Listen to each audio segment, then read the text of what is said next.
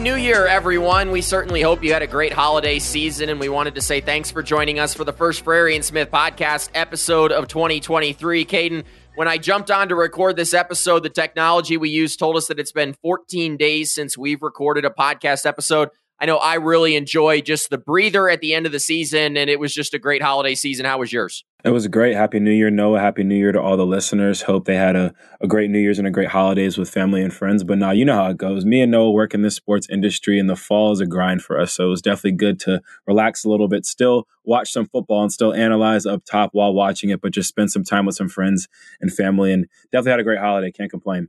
I know you spent a lot of time in Charleston down right at the new year. And I, I also wanted to just ask Kaiden, what was your best Christmas present this year? Oh man, it's it's tough. Shout out to my mother. She went extra hard this year, and I think that I'm taking a trip to New York, and I got a, a nice trench coat, and I think that that trench coat's probably going to take the cake. I feel like a different person that. It's the first time I've had a trench coat, so I'm definitely looking forward to walking the city streets in a, in a city that you and me both love wearing that coat and, and definitely staying warm. I'm going to have to give the top spot as far as gifts go to that trench coat because it's it's chef's kiss. I did want to give your mom an honorable mention shout out as well. She got you some new podcasting equipment as well. So you love that. The podcast is going to improve moving into the new year.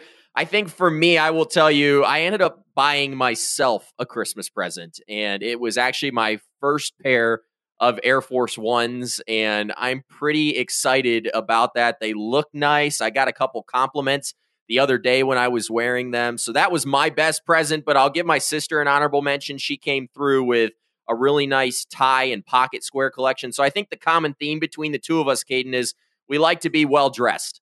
No, it's all about the clothes. And I think we should also just continue to advocate for getting yourself the gift. I know I got myself some shoes as well. Got a little jewelry in the wrist that I got for myself. And you might have that moment. I had some people asking, Oh, what'd you get for Christmas? Did you get that? And I'm like, Oh, I got, I got it for me. Like, who got that for you? I got it for me. And that's okay. It's okay to treat yourself a little bit around the holidays, maybe even just in life in general. Just a, a big advocate for treating yourself. Yeah, I am as well. A big advocate. Well, Kaiden, let's get to talking about some football. Uh, we've got seven bowl games to recap on today's episode, but I know before we get to those games, Kaiden, you've got a really exciting opportunity coming up next week. I wanted to give you a chance to toot your own horn, tell our listeners a little bit about this opportunity that you have coming up next week.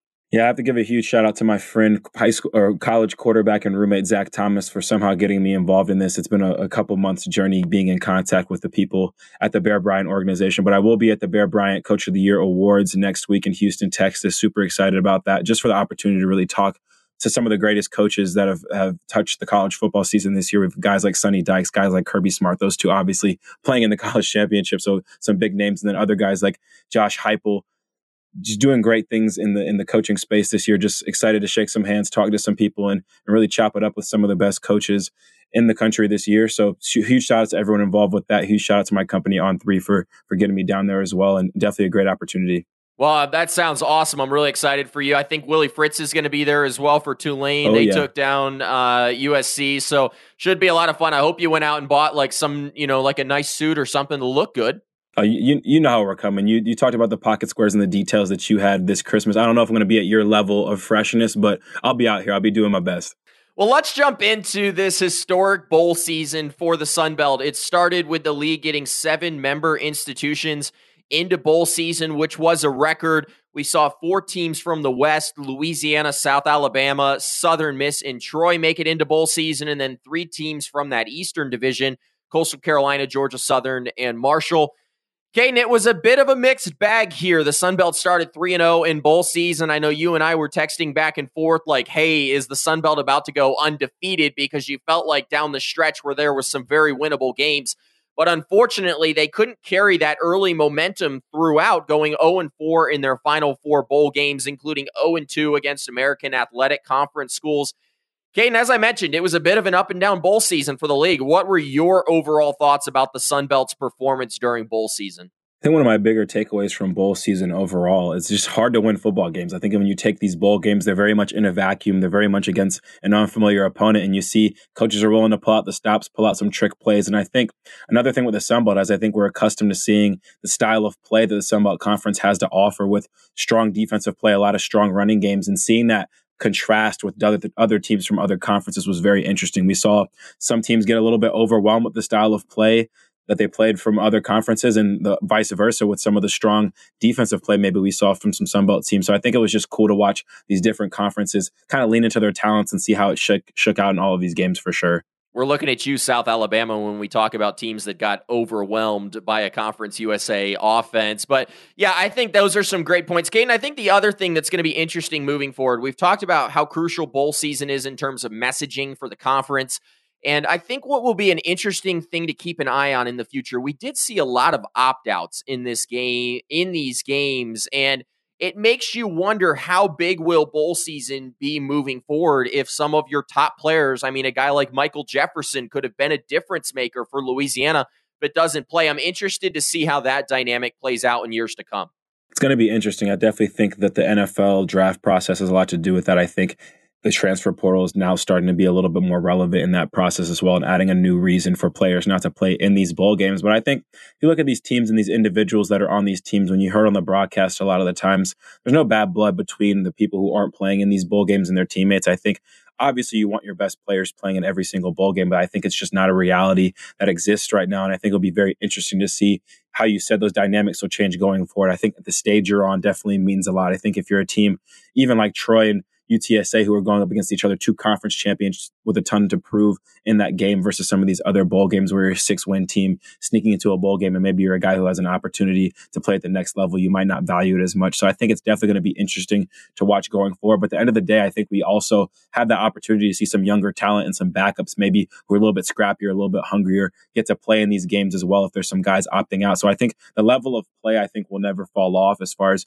who's in these games and the quality of the competition. But I do think it will be interesting moving forward to see how the opt out decisions go. And obviously, guys are getting commended as well for maybe having every reason not to play in games, but coming back and still playing in them. Okay, just a couple years ago, it would have been unthinkable not to play in a bowl game. You, as a former player, if you were, if if one of your teammates, one of your better players, chose not to play, how does that make you feel as as a player that's fought all year long for this opportunity?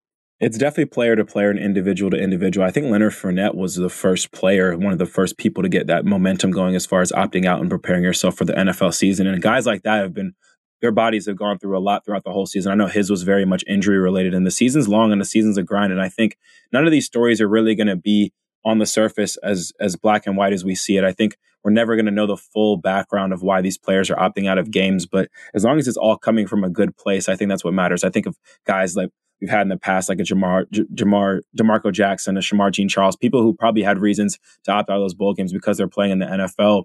I wouldn't mind those guys having to go get more preparation, do what they had to do, especially if their bodies were banged up. Then moving on to that next chapter, is not there's nothing wrong with that. And i think it's always going to depend on your relationship with your teammates what you have going on in the building and how that is. But there could be situations where maybe there is a guy who's a little bit more of an individual kind of isn't one of those meshing team guys. And when he goes to off to maybe hit the transfer portal maybe maybe opt out of a bowl game that's where it becomes a little bit more of a problem. But i think all of these issues are going to be more individual. I think it's only going to put more of a premium on some of those guys who do decide to play in those bowl games. I think it's going to be looked at from the team the coaches any other NFL draft prospect people, whatever, whoever's looking at the game is always going to salute those guys for playing in those games. So I think it's only going to create upside for some people and not really looked at as frowned upon eventually by people who decide to opt out. Yeah, it'll be interesting to pay attention to moving forward. Well, Kaiden, as I mentioned, we've got seven games to get into, and I am itching to recap some football here. We haven't done it in a while. Uh, let's start with uh, the game, the Cure Bowl between number 24 Troy, number 25 UTSA. Troy goes on to hang on. They come from behind in this game and win 18 to 12. It was their first bowl win since 2018. They're actually on a five game bowl winning streak at this point. They've won their last five. They would set a program record with 12 wins this year. And in the process, they snapped UTSA's 10 game winning streak at the end of the year. And Kane, this was the prototypical Troy Trojans football game. They trail early in this game with 621 to go in the first half. It's 12 nothing in favor of UTSA. Then Kimani Vidal gets a big rushing touchdown, and they go on to score 18 unanswered points, and their defense did their thing in the fourth quarter. Kane, this was a prototypical Troy game, and they pull out another key victory.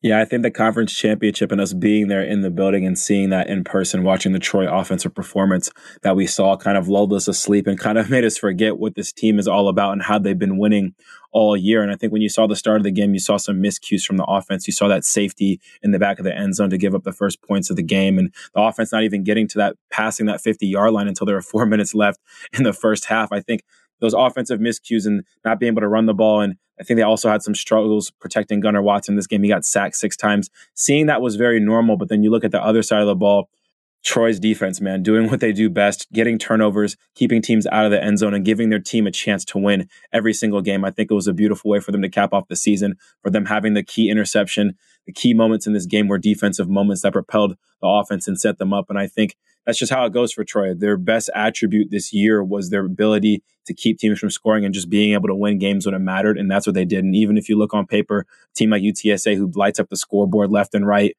was no match for a Troy defense that's been just so consistent and so great all season. Man, I got to admit, I would have loved to seen Troy's defense against USC in the Cotton Bowl. That would have been fun just to see.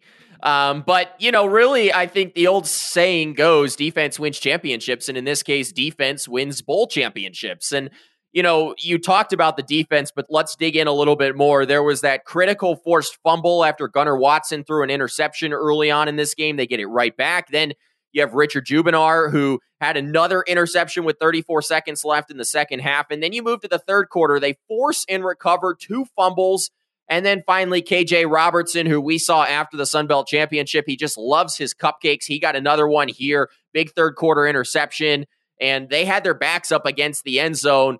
And then on top of it, you look at Carlton Martial. He does his thing 14 tackles. This defense that we have spent so much time talking about this year went out with a bang super fitting for Carlton Martial to end his last game of his college career as the leading tackler of the game with 14 tackles. And you talked about those five turnovers. I think they were just truly the biggest key in the game. Richard Jibunor gets his hands on an interception and a forced fumble. KJ Robertson's interception and that return that he set up was the setup of the game that really won the game when you see the next player a couple plays later that Rahjai Johnson scores a touchdown. But I think another big slept on factor when you look at the performance of this defense has to be what they were able to do against Frank Harris, a quarterback who was regarded as one of the best quarterbacks in the nation this year, had the worst QBR he's ever had, the worst passer rating he's ever had in a game this season, and the least amount of passing yards he's had in a game, not including that Rice blowout game where he barely played a little bit. But I think what they were able to do against one of the nation's not only top quarterbacks, but top offenses was super impressive in this one. You have to give your hats off to Troy in this game for getting the job done on their end of the ball. And once they had the lead in the game, we all kind of had that feeling in our gut that, okay, now it's really time for Troy to keep this team out of the end zone. Once they have a lead, we know they're great at protecting that lead when they get it. And they shut the team out. They shut um, UTSA out for two straight quarters in the second half. And it's really the first time that team's been shut out in two quarters. If you look at the entire season, they've only gone one quarter a game here and there, not scoring, but two quarter shutout for one of the top offenses in the nation is huge for Troy. Troy's offense was largely, though, ineffective in this game. Just 169 yards, ran for just 47 yards. Kaiden, this was actually only their fourth win this year when rushing for less than 100 yards. We've talked about that a lot. I didn't really feel like Gunnar Watson had a great game through two interceptions in the second quarter. Uh, moving, you know, looking ahead a little bit, I think there's probably some concerns on offense heading into next year, and I think that has to improve because they're probably not going to have the same level of defense next season because you've got a lot of guys that are turning pro. Definitely. And I think when you look at this team headed into next year, you don't want Troy, listen, Troy, Troy won the conference championship. They did what they had to do and they figured out their formula of winning, but their formula of winning is still not an ideal formula. You want your offense to be able to put points up, be able to move the ball a little bit better and help your defense out. And I think going forward, they're in a great position being conference championships, being conference champions and still being able to take a look back reassess and reevaluate their offense and what changes they need to make on that side of the ball. And then on defense, having to get replace guys like a legendary Carlton Martial in the program. But I think the good news for this Troy team is they all understand that. They think you can feel it viscerally when you're on a team and you understand that one side of the ball is producing a little bit more. And I think the people who are on this team who saw a champion who championship and will be able to hold a ring will understand what it takes now from a psychology standpoint, from just an engagement, from an offseason standpoint and a training standpoint. Now it's just about taking care of those little offensive details you need to fix, replacing some of those guys on defense. So I think Troy is maybe not going to be as best set up as some of these other teams on paper. But when you look at who they bring back from the championship team and some of the small changes they'll be able to make to achieve the same success, you have to like the position they're in moving forward. Kaiden, I loved it. I don't know if you saw this the other day, but a friend of the podcast, Adam Prendergast, who leads the communications efforts at Troy, they put out a tweet. It had millions of views, a lot of salty Alabama fans, and it was that Troy had the most wins of any team in the state of Alabama last year. The University of Alabama only had 11. So you love Troy winning the messaging battle. But the last thing here that I wanted to talk about Troy will end the year ranked. And I wanted to just ask how big is that for this program to end the year in those final AP rankings?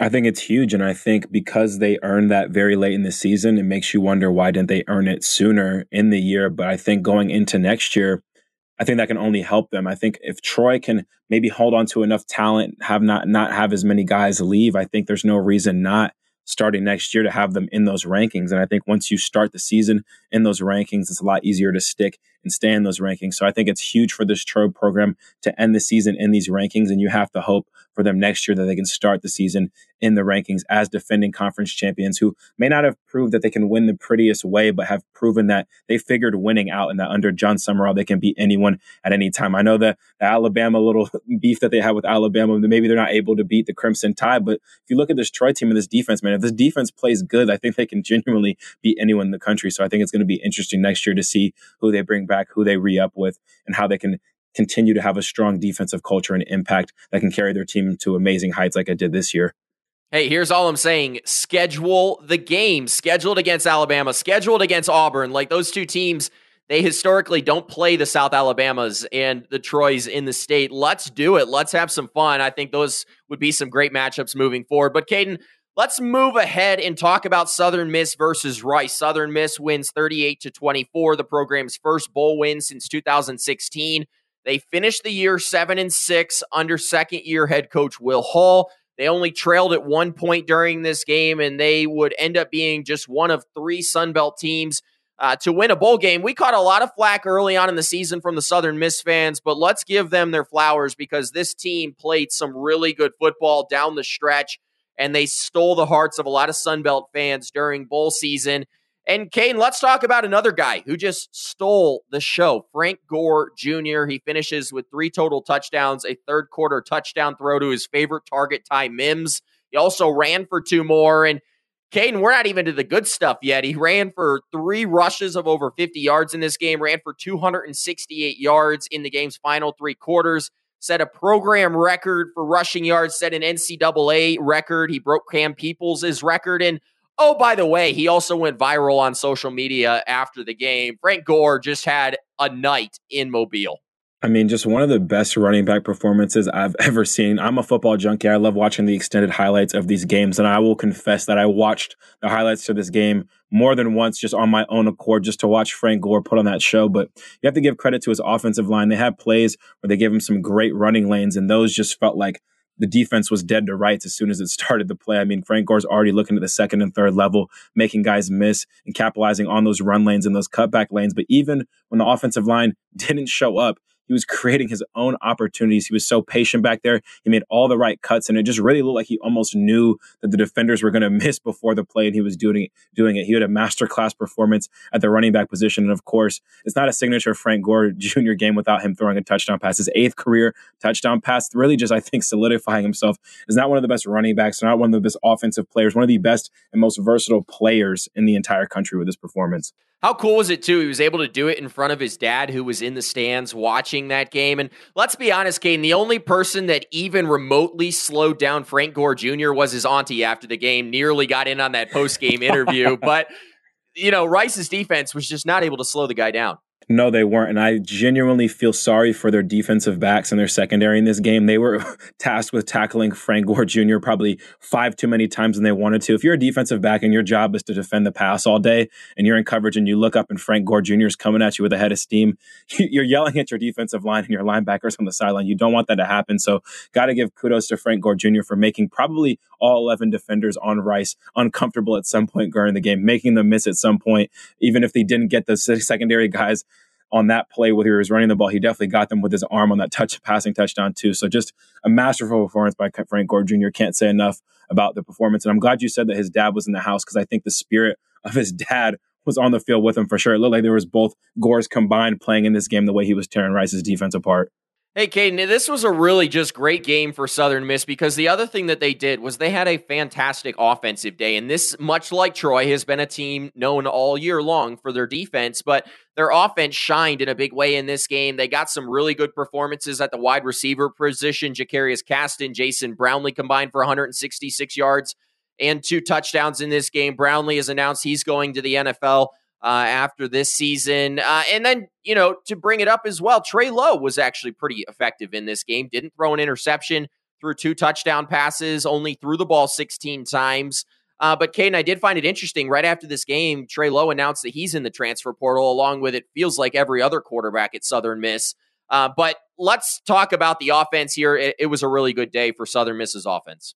It was. You have to tip your hat off to Trey Lowe in this game. I think the ideal day for Southern Miss, if you look at some of the good quarterback performance they've had this year, is all about really not asking the quarterbacks to do much and having a great day on the ground. And Frank Gore Jr. was his best friend in this game. Everybody on the defensive side of the ball was far more worried about him than Trey Lowe, and he capitalized on it. I think he was especially accurate in this game, especially on those deep balls. He had a beautiful deep pass to Caston and also hit him in the back of the end zone on a back shoulder fade, hit Brownlee on one as well. Just really capitalized and didn't throw any interception in this game, but he did have two fumbles, and it was one of them was super egregious. He was getting sacked and tried to almost hand the ball to Frank Gore Jr. He has to take better care of the ball no matter where he's at at his next destination. But you bring it up, there's a couple guys on this team who we saw play quarterback for Southern Miss who are now in the transfer portal. So I think it's going to be very interesting to see what quarterback talent they bring in. Maybe if they bring in a guy from the transfer portal or their signing class. I think if I'm personally a quarterback and I watched Frank Gore Jr. have the performance that he had running for 300 yards. I know that the quarterbacks uh, for best friends is going to be a running back. So if you have that established, I think it might be something that's enticing to a guy moving forward that's playing under center for Southern Miss. But have to give your hats off for Trey Lowe in his last performance he had with Southern Miss before hitting the transfer portal. Kaiden, in this game, uh, Southern Miss's defense, I know you love a good defense that uh, bends but doesn't break. That feels like what they were in this game. They gave up 425 yards, 303 of them through the air. It was the second most uh, this year. They created a little bit of havoc uh, three sacks, seven TFLs. Dalen Gill had a really good performance in this game, but it wasn't their best defensive performance in this contest. Yeah, and what really stood out to me was the play of their secondary. I mean, I think Rice's quarterback and wide receiver corps had an absolute day throwing the ball around the yard. They, I mean, AJ Padgett ended the day with 295 yards and three touchdown passes.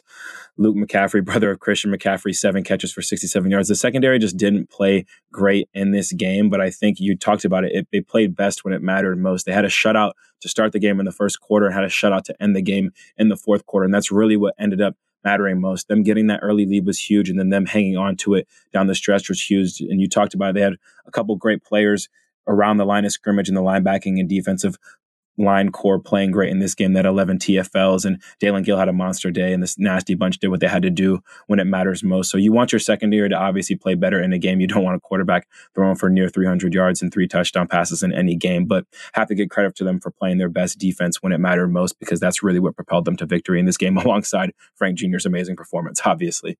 Hey, a great end to the year for Southern Miss, seven and six in the second year under Will Hall. They're trending in the right direction, and they will probably be a trendy pick to, you know, be one of the better teams in the West next year. Well, Kaiden, we'll move on to the final victory in bowl season for the Sun Belt. It came on December 17th between Marshall and UConn. Marshall wins this 28 to 14, and they snapped a three game bowl losing streak. Uh, Marshall was really hot down the down the stretch, and it almost goes a little bit unnoticed. But they end the year on a five game winning streak. Uh, again, one of just three Sun Belt schools to win a bowl game, and Kaiden, this was the prototypical Marshall game. Their defense forced four turnovers, including a late Abraham interception, and the running backs took over. That's been the formula all year. It's worked for them, and they ran it here against UConn to perfection. Yeah, the same way we talked about Troy winning in very much Troy fashion. I think Marshall very much won in Marshall fashion. You talked about it. Listen, Marshall when they line up for football games, they don't care how they win. They don't care if they win by one point or a bunch of points. They're going to continue to play their style of ball throughout the whole game. And that's what they did in this game. I think their run game up front and those guys they have were just too much for them. They didn't have very many explosive plays, but Rasheen Ali broke off like one 30 yard run. But aside from that, they didn't really have many explosive plays in the run game, but they got those five and six yards when it mattered in every possession they would just wear on this UConn team who we talked to Coach Mora is a little bit younger. And I just don't think they were able to match the physicality of Marshall through the entirety of this ball game. And credit to the defense as well for handling business outside of that one quarter where UConn's running back did some good things, but they really played a masterful game. And I think that the physicality and the strengths that Marshall had going into this game, they were able to really lean on and win despite it not looking like a total lopsided victory. I know that those guys at UConn were definitely having some aches and pains after this one. Yeah, I mean, I was standing sideline for this game, Kaiden, and this game, despite the scoreline, just was never in doubt. This was a very young UConn squad that Marshall just took full advantage of. Kaiden, one of the favorite things that I enjoyed about standing sideline in this game was finally getting to see the dream rushing attack. We've been dreaming all year long about seeing Rasheen Ali, Khalan Laborn in the same backfield, both running well. And in this game, that pair combines for 182 yards on the ground and a touchdown. They run for 182 of the 210 for the team. It was Marshall's seventh 200 plus yard game of the year. And Kaiden, uh, four of their last five games to end the year, this was a Marshall team that they went back to their identity down the stretch, and it really paid off in a big way.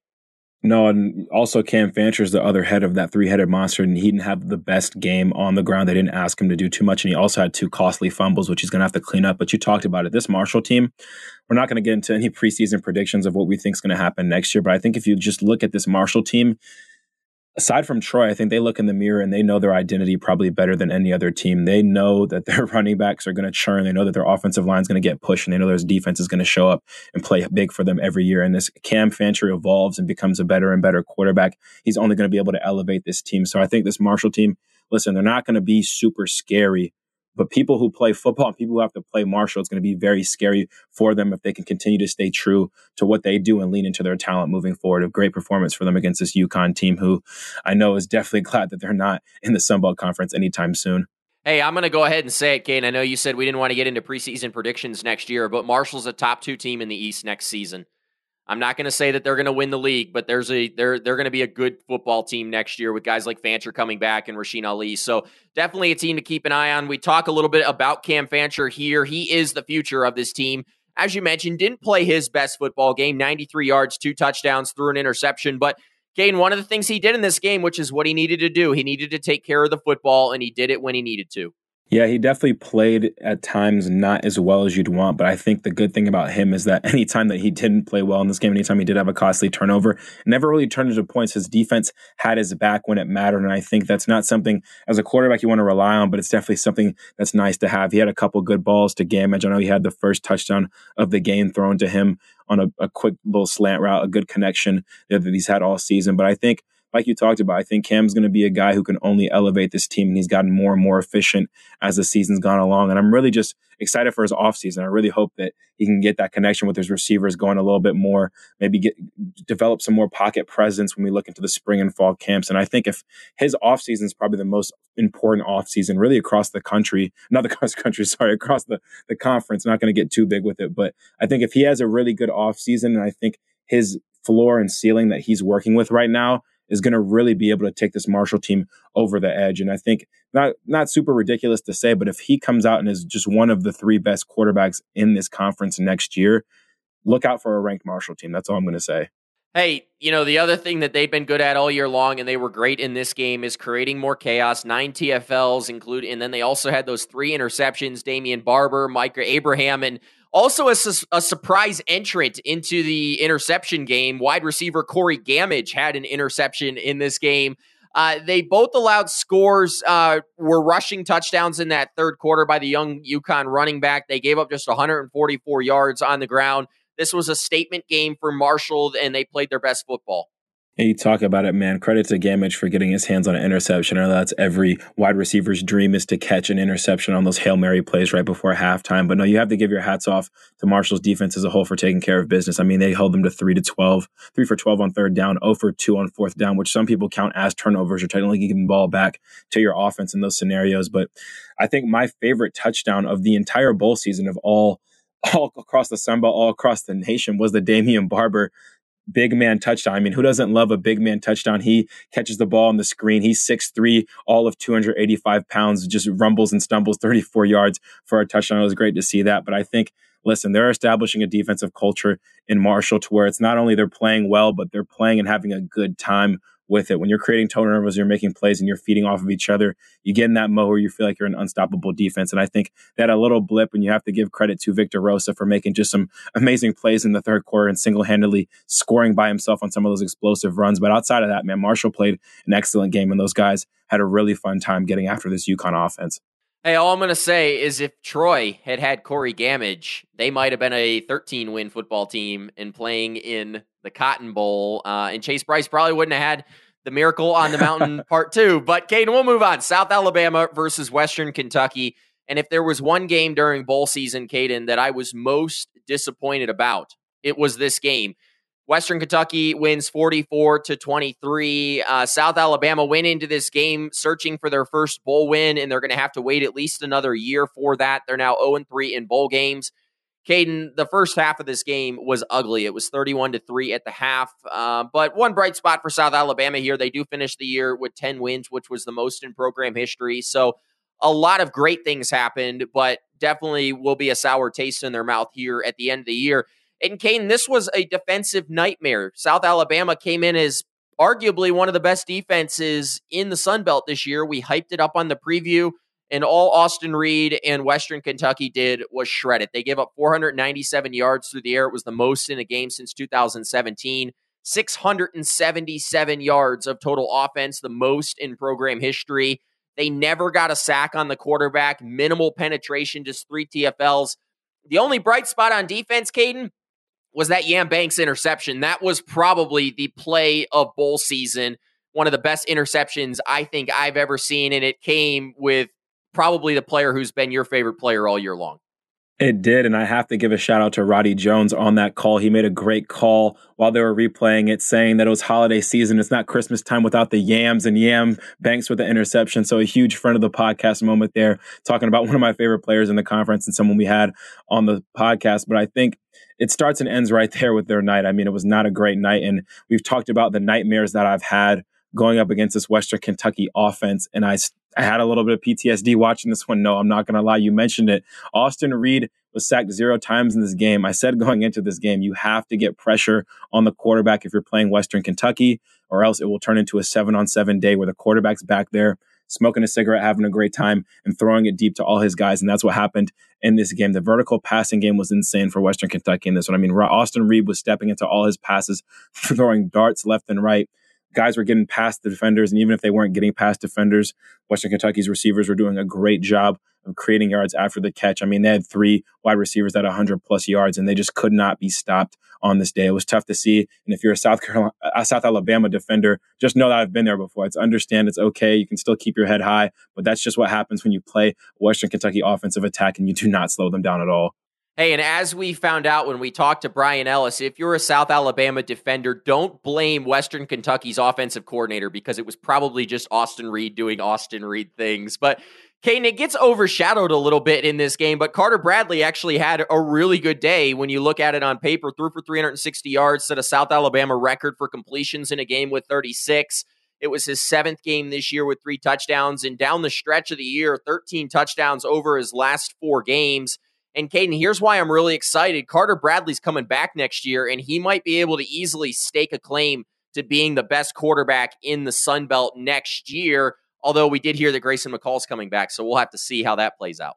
Yeah, you have to like what you've been seeing out of Carter Bradley for the entire season. I think this game was more of a product of the Western Kentucky offense than the South Alabama offense. I think Voisin made some great catches, some tough catches in this game. He was pro- productive for them towards the end of the season very much. But I think, look, Carter Bradley was playing catch up this entire day. When you have Western Kentucky up 21 to 0, you can't even play your style of ball. I think the South Alabama offense is best when they can be balanced. And they only had 25 rushing attempts in this game, only 12 carries for La'Damian Webb the first oh sorry every every game this season you're looking at this team and they're running 40 or 50 times a game but i think you look at the last time and the only time that they've run for less than 25 rushing attempts was when they lost to Troy. So I think South Alabama's offense just was not able to play their style of football on that side of the ball. And that's what happened in the Troy game. And that's why they lost. And I think that's the same when you look at this one. When you have Carter Bradley back there, he's a great quarterback. When everyone in the building knows he's throwing the ball, trying to dig this team out of a hole,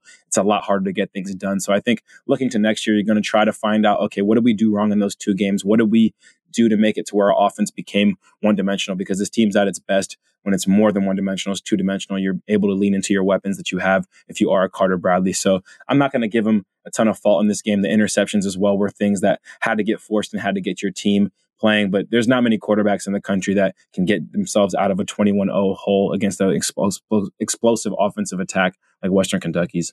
Kate, I am standing up for myself right here because you spent the last four months of 2022 accusing me of reading your notes. And the note that you just gave about the Troy game was on mine. So now you're reading my notes to 2023. But Kaiden, Western Kentucky I feel like the only football game in terms of tape that they watched was that Troy game eh, because they ran the same exact strategy. They shut down the run and made South Alabama one dimensional in the passing attack. South Alabama runs for just 44 yards in this game. It was the second lowest compared to just 31 against Troy. You talked about PTSD. I was having flashbacks of that Troy South Alabama game. Western Kentucky also did a great job of getting penetration, three sacks seven TFLs. They put on a defensive clinic, and it also came with a really good offensive day. Yeah, when you're Western Kentucky and you can get a plus out of your defense, it's just extra for you. You're used to your offense scoring 40, 50 points a game. And if you're a defense and you know you you're good as long as you don't give up usually 35 points, that's that's a different style of play. That's a defensive mindset that's just different than a lot of other teams across the country. But you have to give credit to them for starting off this game hot. Western Kentucky's defense did stop the run. They did get in the backfield when it mattered and get sacks when it mattered. Even one of Carter Bradley's interceptions was because his arm was getting hit by a defender. So you have to give credit to Western Kentucky for this one. They chose a great time to play one of their best defensive games of the season. It's not going to show up statistically just because South Alabama was effective trying to play catch up a little bit, but you have to give credit to them. Their strong start in this game was just as important as the strong start of their offense as well. Well, Kaiden, let's move on to Louisiana versus Houston. And Kaiden, this one was a game that could have gone either way. Louisiana got off to a really hot start, but lose 23 16, snapping a three game bowl winning streak in the process. This was their first loss in a bowl game since 2018 in the Cure Bowl under Billy Napier. Uh, they were one of two Sun Belt teams to lose to an American Athletic Association member. Kane, I mentioned a moment ago the hot start. They led 13 nothing with 7:05 to go in the second quarter. Chandler Fields did what he needed to do, threw a touchdown early on. Almendares, the kicker, hit back-to-back 42-yard field goals to go up 13 nothing at 7:05 mark, but they just weren't able to hang on after that point.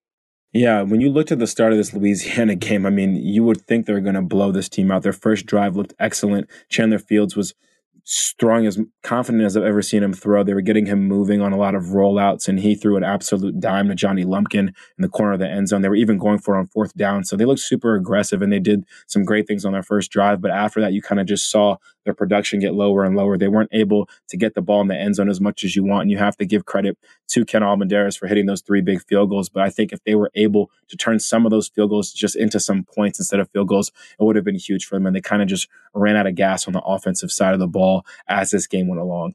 It was a mixed bag for Fields. Only four completions after halftime, threw for 134 yards and a touchdown in the first half. Ultimately replaced by Zeon Chriss late in that game. Kaiden, what'd you make of Chandler Fields' performance? I thought he played well in this game, but just not well enough to win the game for this team. I think that he found his weapons and did some great things, but I think he played more of a game manager type of quarterback performance. I think outside of his first drive, he really wasn't playing winning football, really converting those conversions that you need on third down, moving the sticks when you need to, when you are on your side of the field and getting the ball in the end zone. And he got some pretty good help from his running game as well. I just don't think that he was able to make those explosive plays out of what he was given from an offensive game plan standpoint. I don't know if ULL was trying to play super aggressive in this game, but they played kind of conservative. It might have to do with Chandler Field style of play as well. But I think if you want to play winning football, you kind of have to play a little bit more aggressive. And they just looked like they were okay having a small lead in this game and weren't really comfortable as far as extending that lead and taking those risks. And when they then the game, when they had those turnovers and some costly things happen to them, it kind of bit them. Hey, you know, going into this game, Kaiden, we talked at length about how Louisiana had a clear advantage in terms of the running game, and they really failed to utilize that advantage in this game, running for just 129 yards. I really felt like Chris Smith had a disappointing game, just 14 carries for 48 yards. I really feel like it was kind of a disappointing year for Chris Smith. I think it was just a disappointing year for the Louisiana run game as a whole. I think to start off the season, we talked about some of the quarterback struggles they had, and none of that was getting helped with their running back play at all. I think their offense overall in the beginning of the year was super stagnant, and a lot of that was because they did not have that rushing attack they were accustomed to seeing playing so well for them. In the middle of the season, Chris Smith had some games where he was feeling a little bit healthier and was playing well, and they got some great play out of Dre'lyn Washington too. But I think down the stretch, we kind of just saw them revert back to the offensive rushing attack that we saw at the beginning of the season. Chris Smith had a great hurdle in this game, a great highlight play, but outside of that, wasn't able to be super productive. And I think it's going to be very interesting to see moving forward in the offseason how much Louisiana stays true to this running game that's really been consistent for them year after year after year. But now with Billy Napier gone, some of those running backs they were accustomed to seeing from the year before, like a Montrell Johnson who's at Florida now. It's going to be tough to see if they can continue to produce at that position specifically, something that's been their bread and butter for quite a t- long time. Hey, turnovers hurt Louisiana in this game. They gave up three turnovers in the game, an interception, two forced fumbles. Uh, Kaiden, this was just the third time this year that Louisiana's given up three turnovers, and and you look at those three games a loss to South Alabama, a loss to Southern Miss, and now a loss to Houston. Uh, Chriss threw a late interception in this game, but the defense did everything they could to keep Louisiana in this game. But you've seen that throughout the year. The defense has been really good. But when you start to rack up those turnover numbers, it's just not going to be good enough. Definitely. And those two Chris Smith fumbles in the second half down the stretch were just big. The first one allowed Houston to build some offensive momentum that they just did not have all game because Louisiana's defense did play so well. And then the other one was a tie ball game in the red zone. You get another fumble when you have a chance to go up. So just two costly turnovers. You obviously don't want turnovers at all, but when you do have them in those big time moments, they're a little bit more magnified. But you have to give credit to Clayton Tune down the stretch. I think in that last drive, he used his legs in a different dynamic that he wasn't necessarily using as effectively against the Louisiana, the Louisiana offense, and it paid off big for them and led to that last touchdown that sealed the deal when you hit a guy like Tank Dell, who's one of the best receivers in the nation. But also have to give credit to their defense too. I think Dell had one of his worst games. He scored twice, but both of those times were in the red zone when Houston had a good drive and got down there. But outside of that, he only had 44 yards on the day. They limited explosive plays. That was his lowest receiving yards game of the season. So you have to give credit across the board to Louisiana's defense. I think they did whatever they could in this game, but were just ultimately on the field too much and on the field at the wrong time to be able to win. Well, Kaiden, we've got two games left, and we'll go through these fairly quickly. Georgia Southern versus Buffalo. And Kaiden, the more I dug into this game, the more I'm just dumbfounded how Georgia Southern lost this football game. Uh, they lose it 23 to 21 to Buffalo. Georgia Southern now 3 and 2 in bowl games in their FBS history, but they have lost two of their last three. Uh, they end the season with a losing record of 6 and 7 and Kaiden, I'm going to pat myself on the back here. I brought out a stat in the preview and said if this was a tight game, advantage Buffalo, and Buffalo wins a tight game here. They're five and two now in games decided by a touchdown this season. Kaiden, I will say this game got started in an ugly way. Just 105 yards of combined offense between the two teams. Georgia Southern was hurt by early penalties, three for 20 yards. But the first quarter of this game, you could have turned this game on in the second quarter and really enjoyed the football game a lot better. Yeah, and you have to give credit to Buffalo's defense for their strong red zone performance. I think that's really what kept this game from opening up in the beginning. You talk about a six to fourteen halftime lead for Buffalo, and six those six points were just off of field goals from red zone stops from Buffalo. And then Southern comes out and launches a deep ball in their first possession to Josh Thompson that really opened the game up. Seventy nine yard touchdown pass with a two point conversion to tie the game, and that's really when the game started. There wasn't a ton of fireworks in the first half, and that really favors a Buffalo team when you get Georgia Southern to kind of slow down and play your style of ball and keep them off the field as much as you can, it's going to be very beneficial. So you have to give your hats off to Buffalo for kind of leaning into their strengths and with that kind of leaning away from what Georgia Southern's traditionally good at as far as being able to run up the score, throw the ball deep down the field and get in the end zone.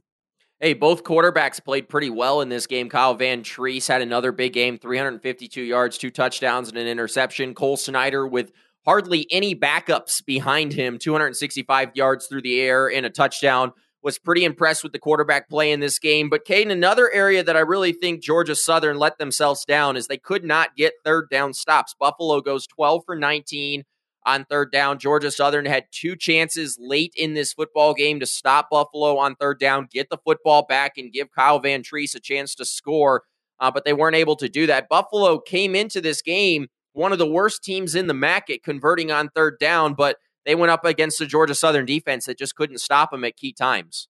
Yeah, and you have to give credit for Georgia Southern defense. They've played much, much worse during the year. Trust me, they've given up more than 23 points in games. But I think when you look at their performance as a whole, they made some big plays when it mattered in the beginning. But down the stretch, you talk about those third downs. They were converting them at a very high clip, and you have to give a credit to wide receiver Justin Marshall. I meant to mention him when we were previewing this game, but he's just a monster out wide, and he's a guy who's always a candidate for you got mossed if he's ever out on the field. And on third down, they were feeding him. It was just as good as a short run play as a QB sneak as far as getting him the ball and converting third downs. But you talked about it. Buffalo's ability to run the ball, play good defense, and keep Georgia Southern out of the end zone when it mattered really allowed them to dominate the time of possession. They held the ball for 38 minutes in this game, and you beat teams like Georgia Southern by keeping their offense off of the field, by keeping Kyle Vantrease off of the field. And then those two turnovers in the second half ended up being super costly. You have the Khaleb Hood fumble that led to a field goal and the Kyle Van Vantrease interception that also led to a field goal. If you look at just the score of the game, those clearly would have made a big difference. So have to give a shout out to Buffalo for coming up when it mattered on offense and defense. Georgia Southern, Kaiden, it did feel like at times they struggled to establish the run game in this contest. They ran for just 89 yards on 20 carries in this game. They had come into this contest averaging 141 yards per game on the season. And I would have to say that if they had gotten 140 yards or anything close to that, they probably won this football game. Yeah, it definitely would have helped in this game. You didn't see a, uh, them really run the ball very well. And I think all season we've been talking about how they usually run the ball based off of their pass game. They run it off of their pass game and they want to get your defense on their heels, worried about the pass, pass, pass, and then run off of that. And in this game with them playing from behind, I just don't think it was a complementary thing that they could accomplish. I think that they had to prioritize the pass a little bit more than they probably wanted to because they were playing from the behind for the most part. But they just didn't have their guys in there as well that you're used to seeing rushing the ball for them. You had OJ Arnold getting the most carries. I think he's gotten all season, having to put a lot on his play. And I just think it was a little bit off for Georgia Southern as far as not being able to run the ball. And then on the contrary, Buffalo being able to run the ball, you saw how much that was able to help them. And I think that was a huge storyline in this game as far as the contrasting run games of both of these offenses. I mean, Buffalo didn't have a great running game, just 122 yards on 43 carries, but they just wore Georgia Southern down. This is a Georgia Southern team they gave up 240 yards per game on the ground during the regular season. So they actually had a pretty good defensive day against the run. It, it, Buffalo just kept running the football, though, and somehow they held the ball for 38 minutes in this game. Yeah, 43 carries will do that to you. You talked about it. There's only so many times in the game where you can let the clock tick, tick, tick, and keep the ball out of the hands of Georgia Southern. And sometimes just getting your lead running back 27 carries in the game will be enough to keep the other team off of the field. And when they are on the field, if they're not playing a tip top shape, if they are having turnovers and are having some of the miscues that Georgia Southern have, that's going to cost you. So it's not always going to be flashy as far as Buffalo and some action and even some Sunbelt play. But I think they did what they had to do in this game in the run game to win.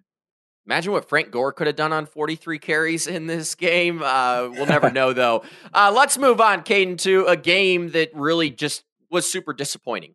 Coastal Carolina, East Carolina. ECU goes on to win 53 to 29. Coastal Carolina now in their three bowl games in their program history, one and two. They lose the final three games of the year after that canceled game at Virginia. Kaiden, we have harped about how bad the offense was down the stretch of this season, but the defense might have the trump card. 48 points per game allowed in the last three games of the year on average. Uh, they were pretty bad in this game, and ECU and Holton Ahlers really took advantage. It was just a recipe for disaster, I think, when you look at this Coastal Carolina defense and what we've seen from them up until this point and what they produced. I think if you look at the ends of the season, the defense was looking very suspect, giving up a ton of points, a ton of yardage. And I think when you have players like a Jordan Strong, like a Lance Boykin opting out for the NFL draft, and then on top of that, having a Josiah Stewart leaving your team for Michigan via the transfer portal. It's just a recipe for disaster. This defense was already not very good down the stretch with some of his best players. And then when you take those players out of it and then combine that with the ECU team that was fresh off of a 49 point outing against Temple, their best scoring output of the season, it was just a recipe for disaster. The defensive stock for Coastal was just drastically dropping throughout the year, and the ECU offensive stock was going up, and they all met in this game. And that's why you get the result you get. You get 53 points put on your head, and it's definitely going to be an offseason where Coastal Carolina is looking in the mirror as a defense and saying, what do we need to fix? What do we do wrong? And who do we need to put in here that's going to make some plays for us? Kaiden, we will always be left to wonder what could have been in this game because with 8.52 to go in the second quarter, Grayson McCall ran up the middle, dove into the end zone, had the touchdown to give Coastal Carolina the lead, but landed on his head in the game. He didn't return with an upper body injury. The rest of the game was replaced by Jarrett Guest. Uh, and we never did see Grayson McCall again in this game. And Kaiden, at 8.52 in the second quarter, we thought – that we had never that we would never see Grayson McCall in a Coastal Carolina uniform again until after the season he shocks the world and announces he's coming back to Conway. But if Grayson McCall had played in this game, would it have made a difference on the final score line? I think it definitely would have made a difference. I don't think I can go on the limb and say that they would have won this game just looking at the amazing offensive performance that Eastern Carolina have. But I think it was interesting in this one. We've seen Grayson McCall not be a part of this offense before in games. We've never seen him get taken out at a certain point of the game. We've seen full games with Jarrett Guest at the helm, but seeing Grayson McCall start off this game and start to catch his rhythm and then see him get taken away, I think it really magnified how much he means to this offense. The running game isn't nearly as dynamic with him not in there running the show, especially if you look at on those third downs where you need conversions on the red zone play like he scored when he kind of sniffs that red zone. Grayson McCall just has a knack of getting in there. And it's unfortunate that he got hurt when he did. But I think even if you look at the quarter and a half of football that he did play, throws for 136 yards. The team ends with 212 yards. I mean, there was only 76 yard difference there as far as him playing a quarter and a half of the game and the rest of the game being taken over by Jarrett Guest. So he's a huge loss for this team. I think he was really starting to catch his groove in this one as far as looking at what he was doing in the run game and how he was able to hit some of his receivers. And I think a big what if for this team will be if he was able to play not only in this game healthy, but down the stretch for this team healthy when you look at their entire season as a whole.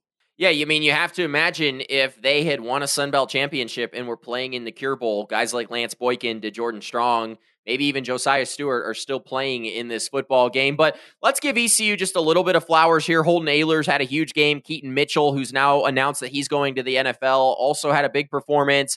Ayler's threw for 300 yards, five touchdowns, also ran for another, completed 68% of his passes. And Keaton Mitchell, who's been one of the best running backs in the American all year long, 127 yards on the ground and a touchdown. Those two difference makers for ECU. Definitely. And going into this game, we knew they were going to be big difference makers. And I thought Keaton Mitchell just played an excellent game. Some of his explosive runs that he re- was able to create and some of the tackles that he was able to break were very impressive. And he was a, a handful for Coastal Carolina's defense all night, and especially when it mattered most. And I think when you look at Holton Ahlers, you they only had one sack on him. He was able to sit in the pocket with his left-handed throwing motion that looks a little bit unorthodox and just dice up the secondary. The secondary of this Coastal Carolina team has always been a weakness, and I think if you look at the wide receiving corps in this game and Holton Ahlers, they just had an absolute field day. All types of contested catches, all types of getting by the last defender and getting those deep balls connected. I think it was just a masterclass performance for this offense. And I think even just their willingness to go for it on fourth down just kind of showed their lack of fear in this Coastal Carolina defense and kind of just trickle to the team as a whole when you look at the offensive show they put on. Well, Coastal Carolina struggles down the stretch. They lose their last three and now an offseason of questions in Conway will be interesting to see who they run out there next year. Well, that'll do it in our bowl season recap episode. The 2022 Sunbelt season is officially behind us, and the offseason now awaits. Kaiden and I have really appreciated all the support that you, our listeners, have shown the podcast throughout its four month existence. We're both really excited for some of the offseason content that we have planned for you. Here's a quick reminder we'll be back on our normal schedule Monday for the first of our Sunbelt in Review series episodes. And Kaiden, I might say that this is one of the biggest guests that we've had on the podcast yet. We'll speak with Sunbelt Conference Commissioner Keith Gill to gain his perspective on the league's historic season. You won't want to miss that episode on Monday. Thanks so much for listening. We both continue to enjoy these episodes of the Frary and Smith podcast, and we certainly hope you do too. If you did, take a moment, subscribe to the show on either Apple Podcast or Spotify so that you never miss another episode. Also, consider dropping us a five star rating on Spotify or leaving us a review on Apple Podcasts. It really helps us out, and we would love to hear from you. Lastly, if you haven't already, follow us on Twitter at Frary and Smith. We consistently post great content each week about the Sun Belt, its student athletes, and the 14 member institutions. Well, that's goodbye for now. We'll talk to you again soon.